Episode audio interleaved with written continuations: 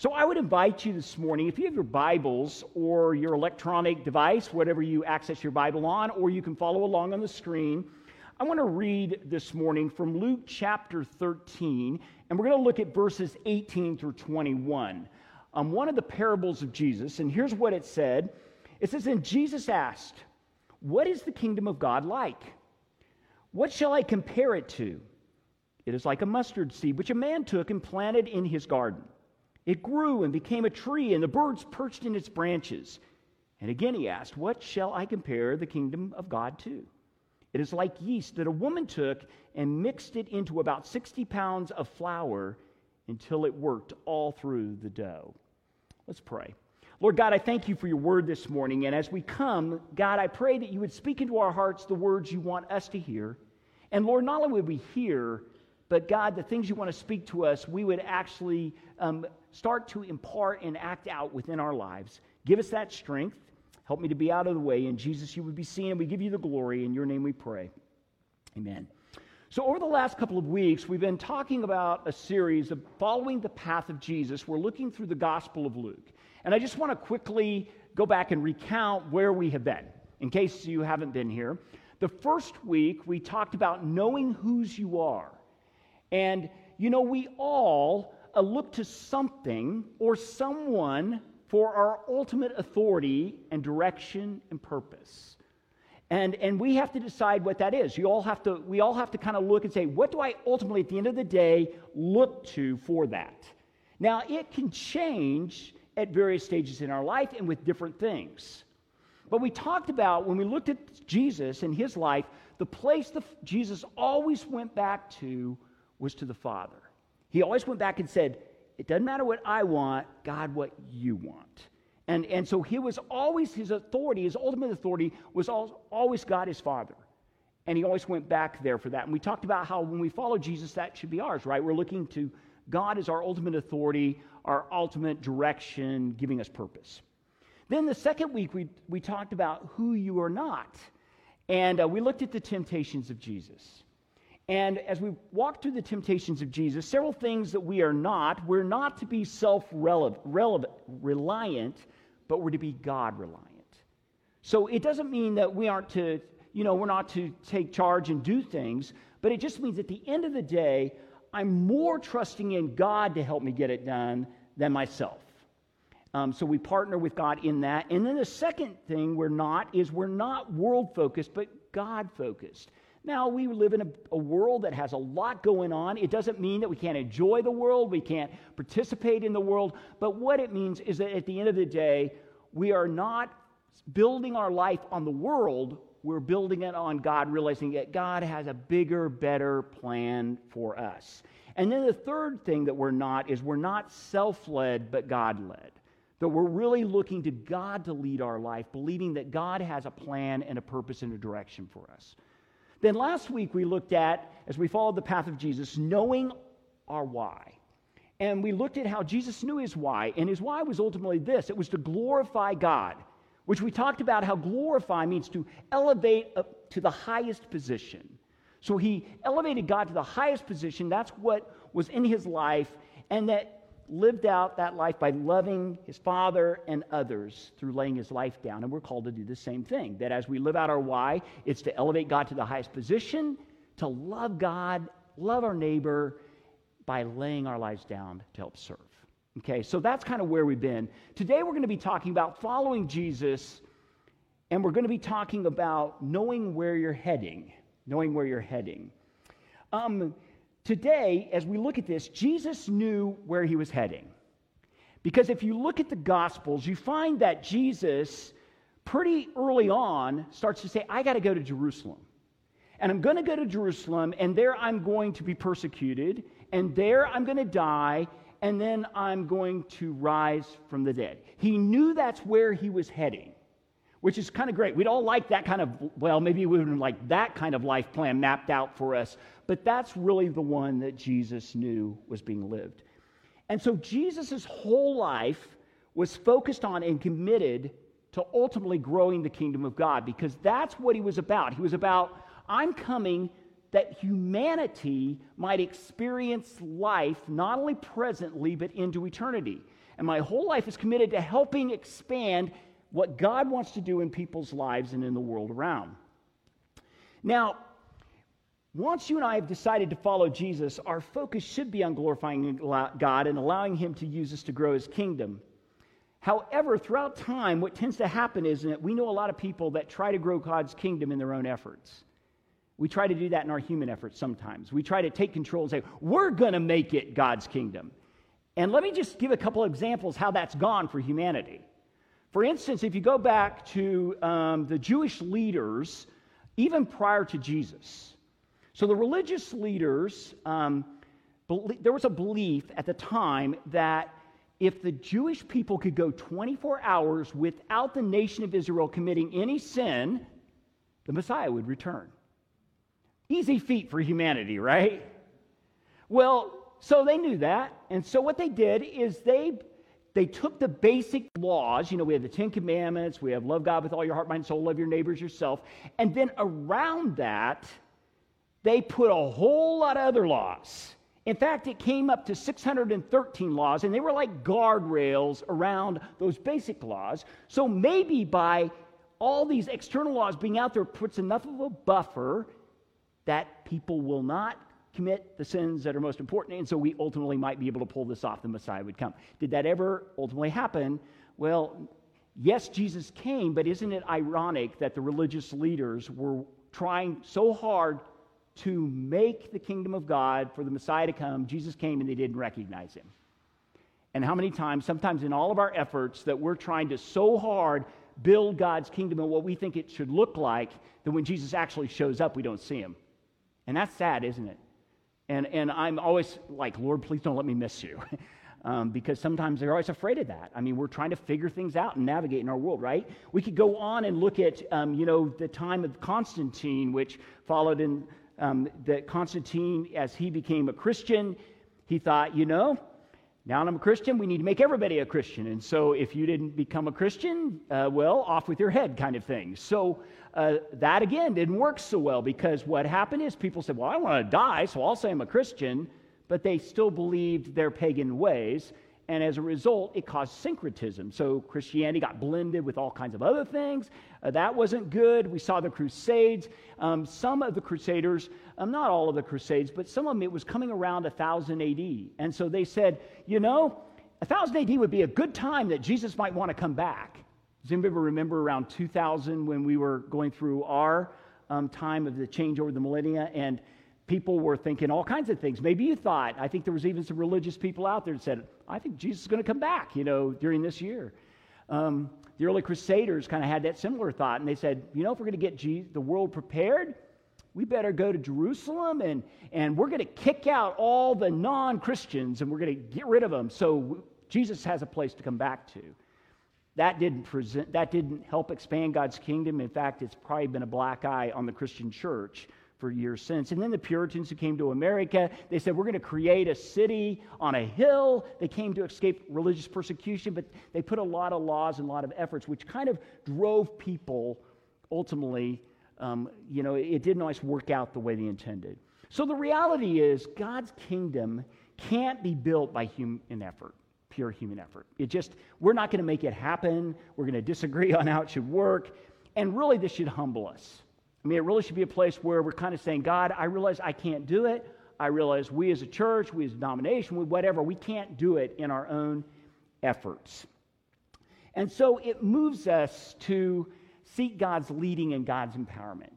And so we really want to do that. So reality is God's kingdom, as we said, can't be built by human effort. And so in the Gospel of Luke that we're looking at today, in the Gospel of Luke, Jesus talks about the kingdom of God.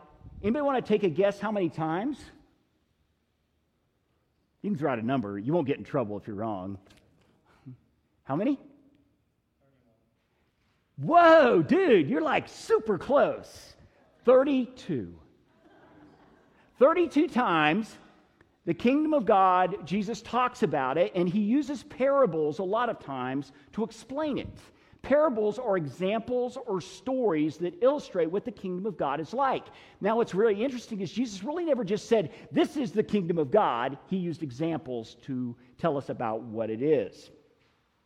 And so, ultimately, what the kingdom of God is, if we look at it through the parables, is it is God's reign. God's reign. And we're going to look at a couple of components where that's at and how that's lived out. But just hold on to that. When we think of kingdom of God, it's God's reign. So it's a, it's a world that reflects this. It's a world where people are in close relationship with God, with one another, and with a restored creation. So the kingdom of God is ultimately close relationship where people are growing in close relationship with God, they're growing in close relationship with one another, and they're participating in a restored creation. Now, we know that's not ultimately going to arrive until the end of time or whenever God decides to put that all right, but that's how we know the kingdom of God is happening. So, wherever you're seeing people growing closer in love with God, closer in love with people, and helping restore creation, you know you're in the kingdom stuff. And if you're, do, if you're involved in stuff that isn't doing one of those three things, we may be out of alignment and we may no longer be building the kingdom. We actually might working against it. And when you start looking at that, folks, I don't know about you, but that's, that, that work isn't easy. I mean, I can get up in the morning and say, I am going to be a great Christian today. I am going to make great strides in building God's kingdom. Has anybody found that as you got to about noon and you look back over your day, it did not go so well? Because I find in my own effort, I tend to fall down and fail. And so it's a reminder that all the time I need to go back and say, okay, Lord, uh, I need to partner with you. I got to have you helping me do this um, because I can't pull it off in myself. And so it's really important that we're continuing to do that kind of work and think about it. So, how is the kingdom of God grown? Jesus gives us these two examples that we talked about in our text this morning, and I just want to highlight them for us. So, the first example he uses is a mustard seed. Now, most of you, if you've been around church life, you know the mustard seed was the smallest of the seeds that the Palestinian farmers used. So it grew as a herb, an herb, and it would literally grow potentially to more like a tree. So it could come up to 10 feet high and Jesus talked about that when this grew, then it became a place with branches. It became a place that the birds could come, that they could build their nests, and that they could raise their families. And so, this is this kind of picture of the kingdom Jesus is giving us this great seed that has grown into a great tree that reaches out with branches, that becomes a place of shelter, a place of life for the animals that are around it. Now, I think it's interesting just to go back and tie it. Think about, in a way, this, this is kind of a big example of the big kingdom of God, and God starts it, we see, with Jesus. Because Jesus is the seed that's planted into Bethlehem. He grows up in wisdom and stature. He proclaims the kingdom of God. As he proclaims the kingdom of God to people around him, we find that people started to come to him People that were broken, oppressed, bound down by sin, needing provision, needing love, needed life, they came unto him, right?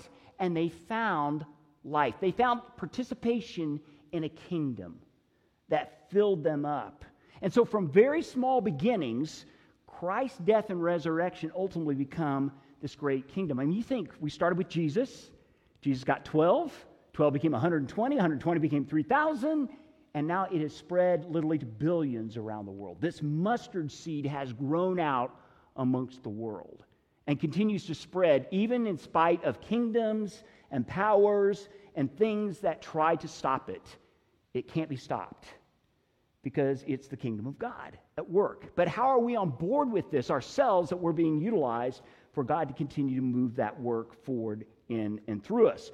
So the kingdom of God is ultimately this place is grown as a place of faith in Christ and by offering ourselves daily to God. We grow it by daily, and, and I, I don't know about y'all, but I have to be reminded of this daily. That every day, Lord, I need to lay my life down, avail myself to your spirit, and ask you to please, wherever you're going to place me today, help me be somebody who's helping people grow closer to God, grow closer to one another, and help restore the created world in which we live in. So that ultimately becomes our purpose in how we live out this peace. And I think Jesus kind of showing this. And here, think of this, y'all. When you connect with Jesus, right? When you ask Christ into your life, you become part of this branch that's connected into Christ that's out in the world. And then how many of you run across anybody in, anybody in your day that is lacking hope? Anybody in your day who's lacking encouragement? They're discouraged and beat down by life, or, or they don't know where to turn. How many of us are encountering those people every day? And we're this branch out in the world. They're like, so when you think of a bird, for instance, think of a bird, you know, they're. I like birds for the most part. I mean, there are a few we'll talk about, but I, but I do like birds. And birds are relatively a fragile animal or a fragile being, right? Because you take a bird, and I'm always amazed if it's a dry spell. Now, here in this part of Wichita, we have water everywhere, right? I grew up in western Kansas. There wasn't always water everywhere. And, and for birds, they had to rely on God to give them water. In the winter, where did these birds get their food? I don't know. If we didn't have bird feeders, I mean, they have to rely, they have to rely on God for provision and protection. So they were, you know, this inviting Jesus, giving this example of these fragile beings being invited into these branches that are being housed and finding life. Well, that ultimately, as we encounter these people that are lacking hope, that are discouraged, maybe, you know, they're out there, they're looking, and we get to invite them and say, but I want you to know that Jesus loves you. Jesus wants to invite you in, that he wants to walk through life with you as well. And we get to invite them in to this kingdom as people meet Jesus and they encounter Christ and, and hopefully they come to know him and, and walk in him. And it, it's just this powerful image for us. So we use our gifts, our talents, our passions ultimately to be branches out into the world to help people connect ultimately to Jesus. You know, this week when we were talking, and maybe we shared, uh, I, I, we didn't share it here in the third service, but you know, we talked about the theme this week was Shine Jesus Light. And the kids learned that when the world seems dark, shine Jesus light. So let's just try that for the fun of it, okay? So when the world seems dark, shine Jesus light. That allows us to grow the kingdom of God out in our world as we walk this journey together. So I want us to just think this morning you know, how is Jesus calling us to be his voice, his branch to those around us? Who has God been bringing around you lately that you thought maybe they're an annoyance? They're, they're just people you don't really want to hang with, but God keeps bringing them around you, and you're like, why are they there? And you may be that branch that's there saying, hey, come on in uh, I want to be you to meet this Jesus who loves you as much as he loves me, that he cares about you as much as he cares about anybody, and he wants to walk with you and bring life to you. Now, the second illustration, I'm not going to spend as much time on it, but the second thing then Jesus says in this parable, he then uses the example of dough. Okay? Now, I want you to think about this for a minute. I think the dough represents our lives. I think this is getting more personal. I think the first analogy is really the kingdom is out there, but the second one is about the kingdom is in here too. And, and so think about it for a moment that Jesus talks about, he says, there's this faith that, in Christ that's allowed to come into us. Now, I want you to think about the analogy he gives. He says that God is the kneader, and God has 60 pounds of dough that he's kneading yeast through. Can I ask how many of you have ever kneaded 60 pounds of dough? I mean, how big is 60 pounds of dough? I, I can't even imagine. I mean, that's a massive undertaking, right? And why did Jesus pick 60 pounds of all the numbers he could have picked? And I think it's because it's a big job. It's a big job for God's kingdom. Just as it's out there, it's a big job for God's kingdom to continue to be at work in us.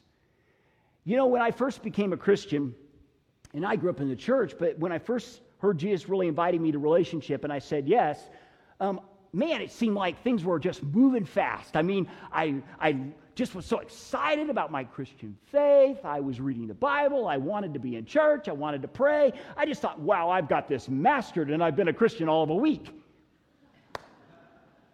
But you know, the longer I'm a follower of Jesus, the more I find how many spaces in me still need Jesus' lordship.